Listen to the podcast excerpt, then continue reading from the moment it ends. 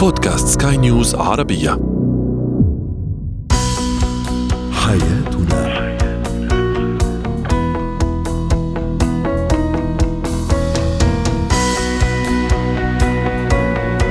مستمعينا الكرام أهلا بكم معنا إلى حياتنا. فضاؤكم اليومي الذي يعنى بشؤون الأسرة وباقي الشؤون الحياتية الأخرى والذي يمكنكم الاستماع إليه عبر منصة سكاي نيوز Arabia dot com slash podcast وباقي منصات سكاي نيوز العربية الأخرى.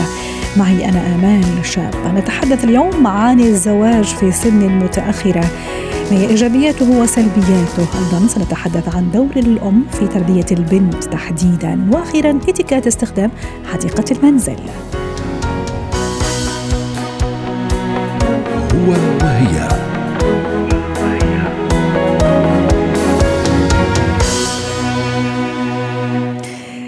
تحدثنا في حلقات سابقة عن السن المثالية للزواج. تحدثنا أيضا عن فارق السن بين الزوجين تحدثنا عندما يكون أو تكون الزوجة أكبر من الزوج. هذه كل مواضيع تحدثنا فيها في حلقات سابقة من حياتنا وفي فقرة هو وهي اليوم سنتحدث عن الزواج في سن متأخرة. هل له إيجابيات؟ ما هي إيجابيات الزواج في هذه في السن المتأخرة وما هي سلبياته؟ للحديث عن هذا الموضوع تنضم إلينا عبر الهاتف من القاهرة دكتورة أميرة الفيشاوي الخبيرة النفسية والأسرية يسعد أوقاتك دكتورة أميرة. خلينا نبتدي بالإيجابيات. ما دام نحن ناس إيجابيين ودائما نحاول نسلط الضوء على الأشياء الإيجابية طبعا دون إهمال السلبيات لنحاول دائما أيضا نجد حلول لإلها.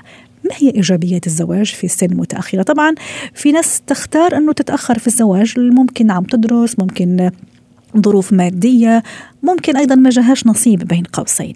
ما هي إيجابيات الزواج في السن المتأخرة؟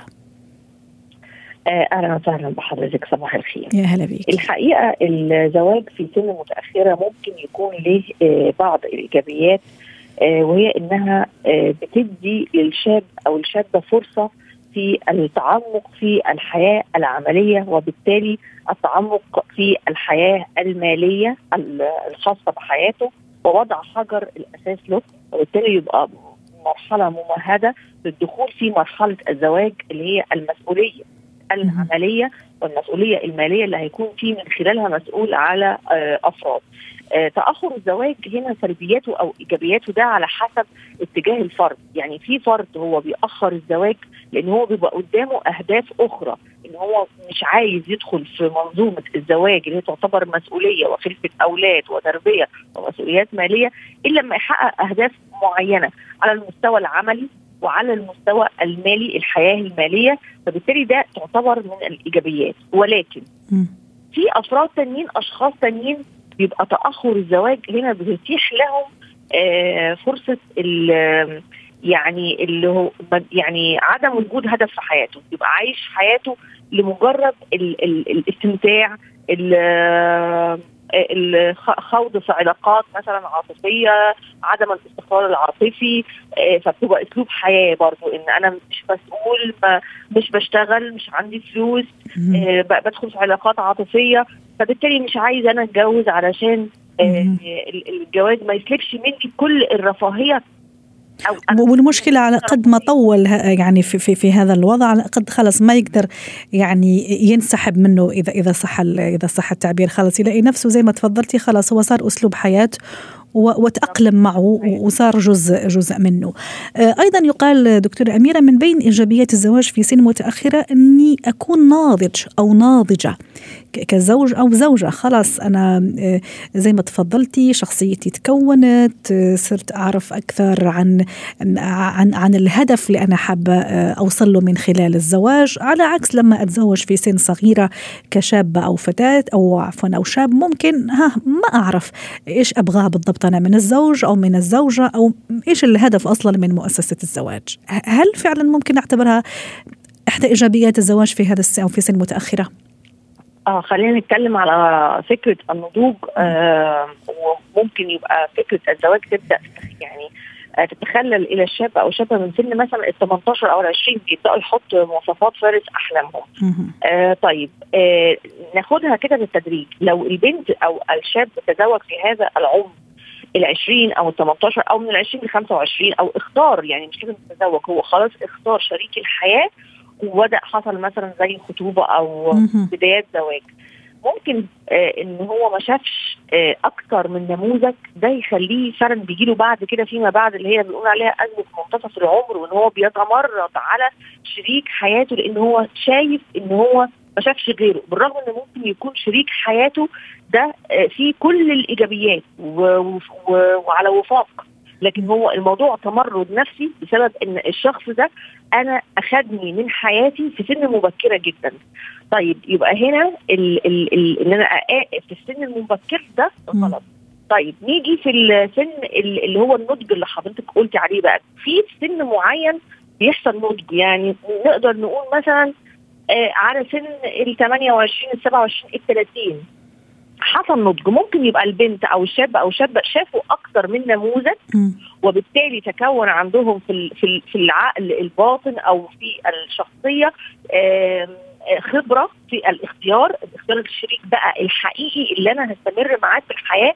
فهنا يبقى حققنا عملية إيه؟ النضج. فهو التأخر ولكن التأخر لسن معين. طيب لو تعدى بقى السن ده لو إحنا سيبنا بقى ال 28 27 ال 30 وصلنا لل 35 و 36 و37 يبقى الموضوع النضج اللي حضرتك قلتي عليه ده هو ممكن يؤدي إلى نتيجة سلبية وعكسية. إن أنا برفض كل أنواع الزواج وبشوف إن أنا عندي طموح أكتر وأعلى وبتمرد على جميع النماذج. يبقى وأنا صغيرة هنا اخترت نموذج بس النموذج ده ممكن أحس بالتسرع. طيب إحنا الآن دخلنا شوي شوي للسلبيات. حكينا على الإيجابيات وبعدين الآن جينا كذا على بريدج جسر اللي دخلنا للسلبيات للزواج في سن متأخرة. خليك أيضا في نقاط. دكتورة أميرة نحكي شوي عن سلبيات الزواج في سن متأخرة وأنا أحكي زي ما تفضلتي مش 28 و 30 لا أكثر من 35 ممكن 40 ممكن حتى أكثر شوي. إيش سلبيات الزواج في سن متأخرة؟ هو السلبيات من أول بقى زي أول نقطة أنا قلتها لحضرتك هو لو تعدى سن معين ممكن الشاب أو الشابة يمتنع عن الزواج. طيب. لأن هنا فكرة الزواج اتأجلت لكن العاطفة ما اتاجلتش فهو دخل في تجارب عاطفية كتيرة وعلاقات كتيرة ممكن تكون أثرت عليه بالسلب. دي تاني حاجة آه أول حاجة. جميل. آه تاني سلبية أنا شايفاها إن هو طبعا فكرة آه اللي هو أسلوب الحياة. يعني إحنا متجوزين على سن كبير وكان أسلوب الحياة فيه رفاهية فممكن يجي آه بالنسبة للزواج يشعر بالمسؤولية القاتمة العاتمة جدا. ففعلا ما يقدرش يتزوج. الأطفال تربية الأطفال صح. إن هو بقى هل هيتزوج ال ال ال إحنا اتأخرنا في الزواج بس هل بقى ده هيسمح بالخلفة مثلا بالبنت فالمفروض للبنت ما تتعداش سن معين علشان إن إحنا نبقى هننجب أطفال وهنربيهم. بعد كده لما العمر بيتطور معانا وهو بيكبر ويبقى أولاده برضه صغيرين هو ممكن يبقى الشخصية دي عندها نوع من أنواع القلق. وإذا شيء همهم أيضا ممكن بعد عمر طويل أكيد هذا فارق السن الكبير بيناتهم ممكن هو لبال ما يصيروا يعني شباب أو مراهقين ممكن هو خلاص ممكن ببلش يكبر فايضا هذا هم كبير راح يشيل همه يعني. بالضبط. حتى نختم معك. لا الزواج مبكرا مفيد لأنه غالبا المعظم بينتهي بالفشل. أو بالزواج اللي هو بيبقى يعني مؤرق للحياة حتى لو ما فشلش. ولا الزواج في وقت متأخر جدا ده مفيد هو الاختيار ال- ال- السن الوسط اللي بيبقى الفرد فيه عنده استعداد يتزوج وعنده استعداد يتكيف مع شخصية أخرى جميل. طباعها سواء إيجابياتها أو سلبياتها وفي نفس الوقت بتتيح له إن هو واضح. يبقى استقر عمليا وماليا شكرا لك دكتورة أميرة الفيشاوي الخبيرة النفسية والأسرية ضيفتنا من القاهرة الحياة.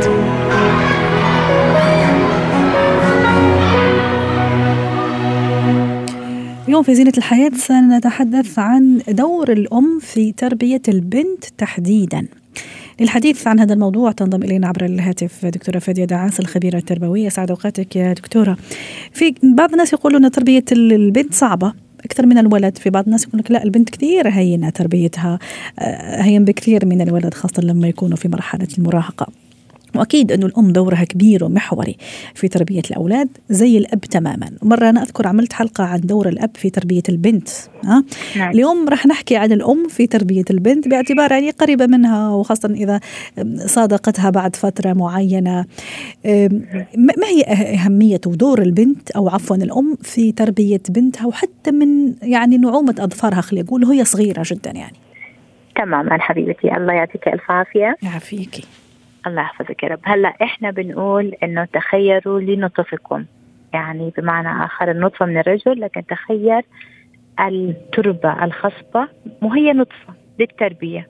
لأنه الجينات زي ما بيقولوا المثل طب الجرة على تمها تطلع البنت لأمها. والله كنت أفكر في في المثل يا دكتورة. أيوه انه البنت automatically automatically حتطلع بالجينات. فيها كثير أشياء من الأم وتصرفاتها اوتوماتيكلي إحنا وحتى يقول لك لما تيجي تخطب البنت شوف أمها يعني. تماما تماما. بقول لك حظ البنت من حظ أمها. يعني إذا الأم حظها كويس إن شاء الله البنت حظها كويس. يعني هو مجرد يلا خلينا نحكي شوي الآن علميا وتربويا حتى ما نفوت في, الامثال الكثيرة. الأمثال يعني إيه. ندخل بنضيع فيها هلا فعليا إن الأم لها تأثير كبير. حتى لو البنت رفضت حاليا كيف الطريقة الأم تعاملها بتلاقي نفسك على كبر أنت بتكرري شو ماما كانت تعمل تماما. أه. يعني في مواقف انت ترفضيها انه ماما كيف كانت تكلمك هيك قدام الناس مثلا مثلا أو كيف إنه ماما أنا لما أكبر في عندي بنت ما حربيها بهالطريقة. بدون ما تشعري بدون ما تشعري بتلاقي في مواقف تتكرر معاكي انت بتشوفي أمك فيها في وعم تحكي عن المواقف السلبية ولا الإيجابية ولا اثنيناتهم؟ الاثنين الاثنين بس بشكل عام إحنا لما نكون موقف سلبي بيحفر عنا أكثر بشكل عام. صحيح. لما يكون موقف سلبي يحفر عند الإنسان أكثر صحيح. هلأ أيوه تربيه الأم أكيد أكيد. إحنا في مثال كنا دائما نقول عنه ال mirroring. الطفل بيعمل mirror لهو إيش؟ أفعالك. أنت شو بتعملي؟ هو بيكون رد فعله. هو رد فعل لفعلك أنت. مرايه فكذلك البنوتة. أنت شو بتعملي؟ هي رد فعل. وفي يعني البنوتات الصغار اللي بيبدوا يلبسوا ال shoes تبع ماما الهاي اللي بيقعدوا يحطوا الميك اب اللي بيقعدوا بيحكوا بطريقة معينة مع الناس كيف الماما بتحكي مع صديقاتها. وهذه نقطة كثير مهمة ممكن كثير من من الأمهات والسيدات ما ينتبهوا لها ممكن إذا انتبهنا لها يعني بشكل يعني فني ممكن مضحك ها عم تقلدني لكن لا لو حنا نيجي في خفايا الأمور سيكولوجيا ونفسيا وتربويا لا هي محاكاة ها وهي حتى إسقاط لتصرفات هذه الأم مشان هيك اليوم حبينا نضوي على هالموضوع. أنا كيف أغرس في بنتي كل المبادئ الجميلة وأحاول أني أبتعد عن أشياء اللي استقيتها أنا أيضا وما كانت تعجبني وأنا صغيرة وحتى يعني أخليها يعني أجهزها مستقبلا حتى تكون فتاة صالحة في المجتمع من غير عقد ومن غير مشاكل ابدا لازم تعرف السر الوحيد والمفتاح الأول ابدأي بنفسك كأم م. يعني أنت لازم تكوني كأم واثقة إنه أنا لن يصدر عني أي شيء ما ححب أشوف بنتي تكرره م.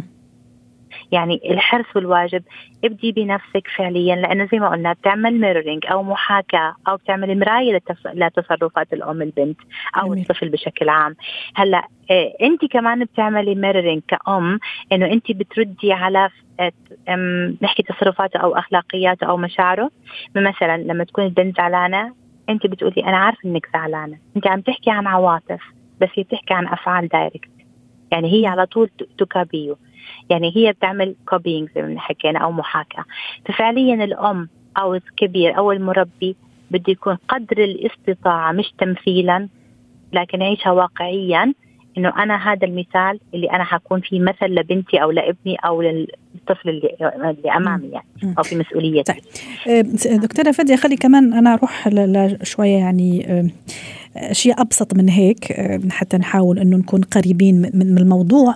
آه، مثلا في في أمهات بذكاء معين يعني تحرص إنه تعطي لبنتها مثلا دور صغير في المنزل مثلا منذ الصغر ممكن في المطبخ حتى في بعض السيدات وهم كبار تقول لك أنا من وأنا صغيرة دخلت المطبخ مثلا وتعلمت أشياء فلما كبرت لا صارت ما شاء الله يعني سيده بيت و ويعني وعندها خبرة في المطبخ مثلا. آه، في بعض السيدات أيضا يحرصن كثير على تعليم البنت مثلا النظافة الشخصية الاهتمام بنظافتها بشكلها بمظهرها وهي صغيرة طبعا بما يتناسب مع عمرها. أكيد إحنا ما نحكي على آه، ممكن أشياء أكبر من عمرها. نعم. فتشوفي نعم. إنه هذا مهم. أنا دوري كأم إني أغرس هالأشياء في بنتي وأجهزها للمستقبل. والله صدقا يا عمال اللي بتحكي فيه إذا كانت الأم ما بتدخل المطبخ كيف بدها تعلم بنتها تدخل المطبخ؟ صح؟ هذه غلبتيني. لا لا أنا بحكي صدقا لأنه زي ما قلنا هم mirroring لا نحن نحكي بال, بال, بال يعني بالأشياء العادية اللي المفروض تكون يعني في في, في كل بيت لا في في سيدات بتقول لك لا أنا بتحكيها بصراحه أنا مش مستعدة أدخل مطبخ. ما تطلب من بنوتة إنها تدخل مطبخ إلا في بنت في بنات بي يعني بيحبوا يدخلوا المطبخ. مم. في أم بتقول لك مثلا sorry فلان أو فلانة أنا مش مستعد أستقبلهم. مم. تماما؟ طب تيجي على صاحبة البنت بتقول لك لا أنا فلانة ما بدي. طب ليه؟ هيك يعني هيك. أنا ما. حبيت. يعني بيعملوا كوبينج أنا معاكي الأم دورها مهم جدا جدا جدا جدا بس نبدي في نفسنا. ومهم جدا جدا فعليا الأم إنها تعمل البنت الصح. البنت الصح بمعنى آخر إنها تكون مؤهلة للمستقبل تبعها بكل الأشكال. كشكل أنثوي بالنظافة والترتيب كفكر كمظهر كل شيء. لازم تكون الأم مهتمة فيه. لكن في المقابل بنرجع نحكي ما تعملي العكس وتطلبي.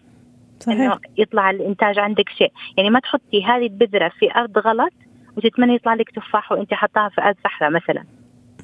صحيح لا هذا أكيد شيء منطقي اللي عم تحكيه حضرتك نعم. دكتورة فادية بس نحن نحكي بالمنطق اللي لازم يكون في الحقيقة أكيد أنا ما راح أطلب من بنتي شيء أنا مش موجود فيا ولا أنا ما بيهمني أو أنا ما كثير متحمست له أكيد تمام هنرجع هون الأم لازم تبدأ بنفسها غيروا ما بأنفسكم. عشان تقدر تغيري الجيل الجاي إن شاء الله. أيضا في في موضوع التعامل أنا أتصور كثير مهم آه، إني أجهز بنتي أيضا للتعامل يعني في الحياة اليومية في الحقيقة آه، مع ال- والدها مع أخواتها مع أخوانها مع الناس مع آه، المحيطين مع حتى فعلا تكون عندي بصمة أنا راح تضل موجودة على هذا البنت وحتى وهي كبيرة يعني. تماما. بالحياة الاجتماعية لازم تكوني انت في اجتماعيات وفي أشياء كنا نحكي عن الحريات الشخصية يعني ما نفرض عليها أيضا إنها تكون اجتماعية زيادة عن اللزوم. لأنه هذا فعليا في خصوصية لهذه البنت على كبر ممكن تنمسح هذه الخصوصية أو بمعنى آخر خلاص ما أنا متعودة أكون مع كل الناس ففي في فعليا الميزان لا تكن لينا فتعصر ولا صلبا فتكسر فتكسب مهم. تماما صحيح. فالبنت هذه ما بدك تجبريها على أشياء إنه مش لمستقبلها يعني. ربوا أبنائكم لزمن غير زمانكم في أيضا بعض الأمهات وأنا كثير تعجبني هذا هذا النقطة يعني خاصة يعني في ال- في السنوات الأخيرة يعني ها بتشوفيها مثلا لما توصل البنت ها في بداية المراهقة خلاص تصير صديقتها يعني هي اللي تصير صديقتها ومرايتها زي ما تفضلتي حضرتك ال- الكلمة اللي استخدميها كثير. إنه أنا بنتي ممكن أنا اللي أعطيها رايي في في في لبسها في طريقتها وهي. طالعة وين رايحة وين جاية فأنا أصير أني أصادقها أنا الصديقة القريبة منها إذا في مشكلة تحكي لي اللي هي المشكلة احسن من صديقتها أو من حدا ثاني ممكن حدا خطأ تحكي له مشاكلها وتحكي له أمورها أليس كذلك حتى نختم ما. بالك الأحلى إنه البنت هي تقول لمامتها بالعقل ماما هذا اللبس حلو عليكي حلو مثلا عليكي.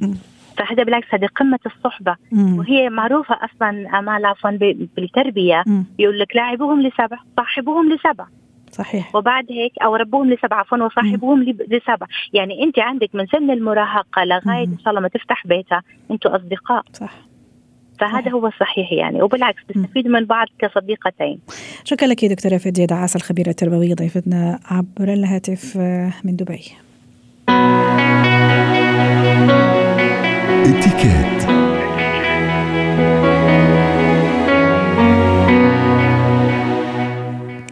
اليوم في اتيكيت آه، سنخصص الحديث لاتيكيت الاستخدام أو الجلوس في حديقة المنزل للحديث عن هذا الموضوع. تنضم إلينا عبر الهاتف من الكويت وفاء جواد الشطي الخبيره في الاتيكيت والتواصل يسعد أوقاتك أستاذة وفاء. أكيد الجو في هذا الفترة من أحلى الأجواء خاصة في منطقة الخليج. ولا أحلى ولا أجمل يعني براد والطقس الجميل. آه، في بعض الناس وخاصة أيضا مع كورونا والناس يعني مضطرة تجلس في بيوتها آه، حتى تحمي نفسها طبعا وتحمي عائلتها ومجتمعها. آه، في ناس يعني فرصة جميلة أنه يتجمعون في الحديقة إذا طبعا موجودة في المنزل ممكن حتى في البالكوني أحيانا إذا المساحة يعني تسمح بذلك. أكيد إلا ما في اتيكات وأصول وقواعد وذوق.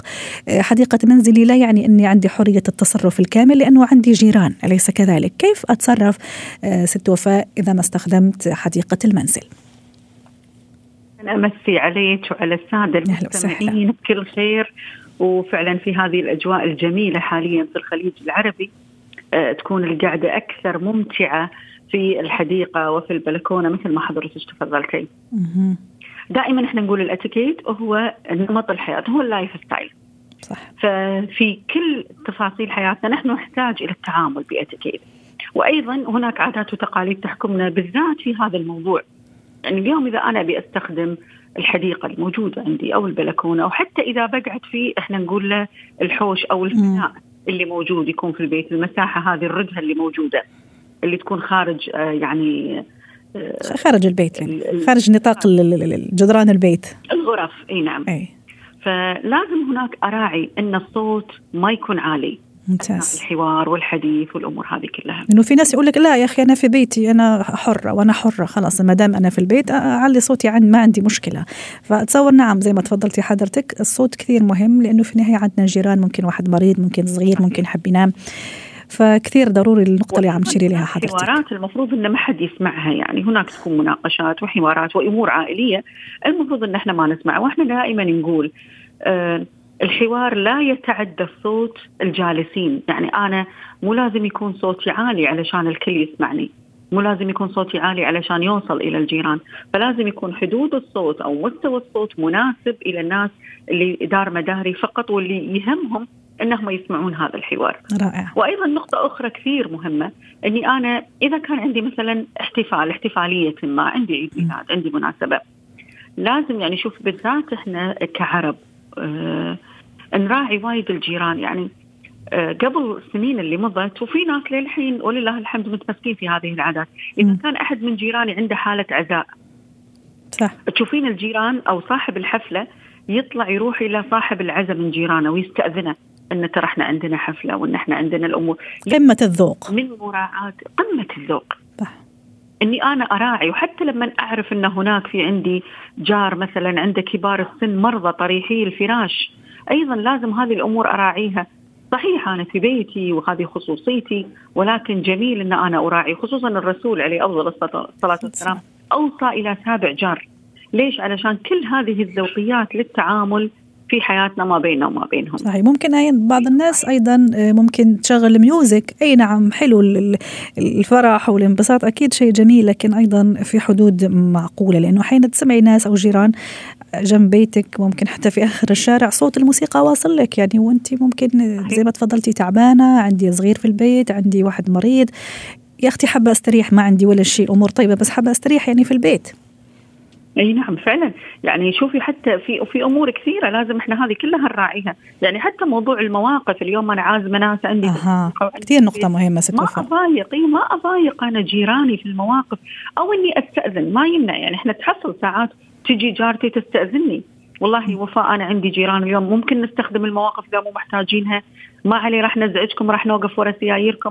فهذه الذوقيات بالعكس هذه توثق العلاقات. ولما ما يرضى أو يمتنع صاحب البيت إن أنا أستخدم المواقف اللي خاصة فيه أحترم رغبته. اليوم خدمة الفاليه صارت متوفرة في كل مكان. فأنا أحط حق ضيوفي كل السبل اللي اريحهم فيها وبالمقابل ما أضايق جيراني. صحيح. وعلى سيرة إنك تضايق الجيران ست وفاء خاصة أحيانا تشوفها في البلكونة رغم إنه في اشتراطات وفي أحيانا يعني في شروط معينة لاستخدام البلكونة ممكن الحديقة شوية الواحد يكون يعني بحرية أكثر. مثلا موضوع الشواء ممكن إن إني أطبخ في الحديقة ريحة الأكل ممكن توصل للجيران. ذوقيا كيف كيف تشوفي الأمور؟ إي نعم. طبعا هذه الأمور أنا كثير لازم أراعيها بالذات لما تكون في البلكونة لأنها تكون هذه الأماكن قريبة من بعض يعني تكون بلكونة تطل على بلكونة أخرى. صح.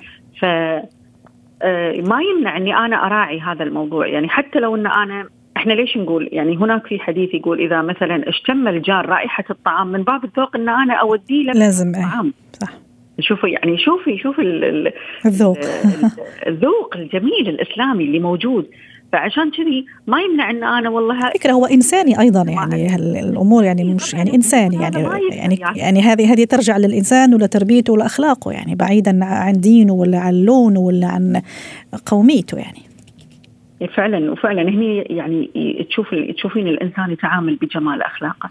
بالإضافة إلى هذا كله موضوع اللبس. يعني اليوم أنا في بلكونة آه. بيتي فعلا. صح. أو في حديقة المنزل. بلكونه مكشوفة. صحيح. أو في حديقة المنزل وتكون مكشوفة. لازم أكون جدا حريصة على موضوع اللبس. أنا ما أقدر أطلع بالبيجامة واوقف في البلكونة ومثلا وأقعد ولا إني أنا أطلع بالحديقة وهي مكشوفة. لأن هذا اللبس مخصص إلى البيت فقط.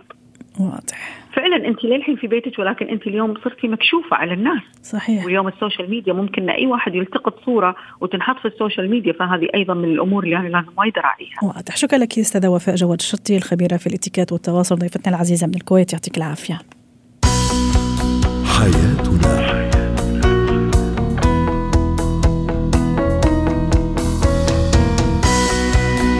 ختام حلقة اليوم من حياتنا. شكرا لكم وإلى اللقاء.